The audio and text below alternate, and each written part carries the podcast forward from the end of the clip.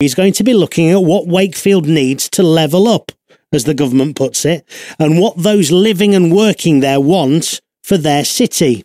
You'll meet the presenter in just a moment, but firstly, here he is learning about an unlikely connection between Wakey and some global superstars. Well, we've had we've had most of the, the big names here over the last decade, really, from Coldplay to uh, Kings of Leon to Lady Gaga. Lady Gaga here in Wakefield. Yeah, yeah. As strange as that may seem.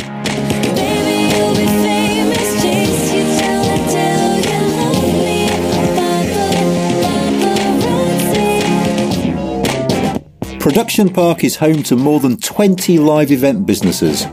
Rock stars, literally, come here to design, build, and test their arena tour sets. Coldplay and Lady Gaga in the Rhubarb Triangle. Who knew anyway? Let's find out a little bit more uh, about what's going to be on the programme this evening. Let's speak to Anand Menon, who you heard a moment ago. Good morning, sir. Hiya, how are you? I'm all right, thank you. I'm all right. Let's just get your credentials out to, to start with, if I may, because you're, you're from Wakefield, aren't you? Yeah, I grew up in Wakefield um, uh, till I was about 18, 19. Was this a bit of a personal passion then, in, in many ways, for you?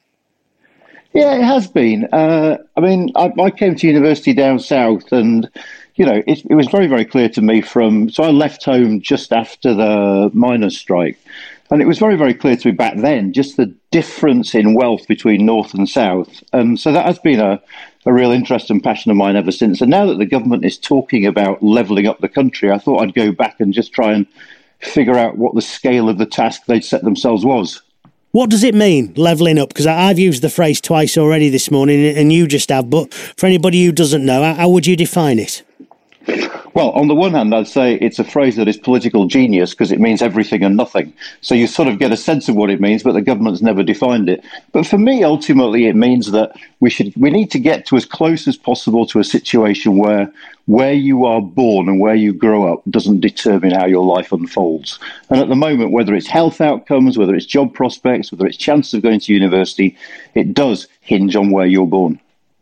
Obviously, a, lot of focus on politics in tonight's programme. That, that's where the phrase comes from. That's where what's happening comes from. Were you surprised as, as a former native of, of, the city that it did become a, a Conservative seat at the last election?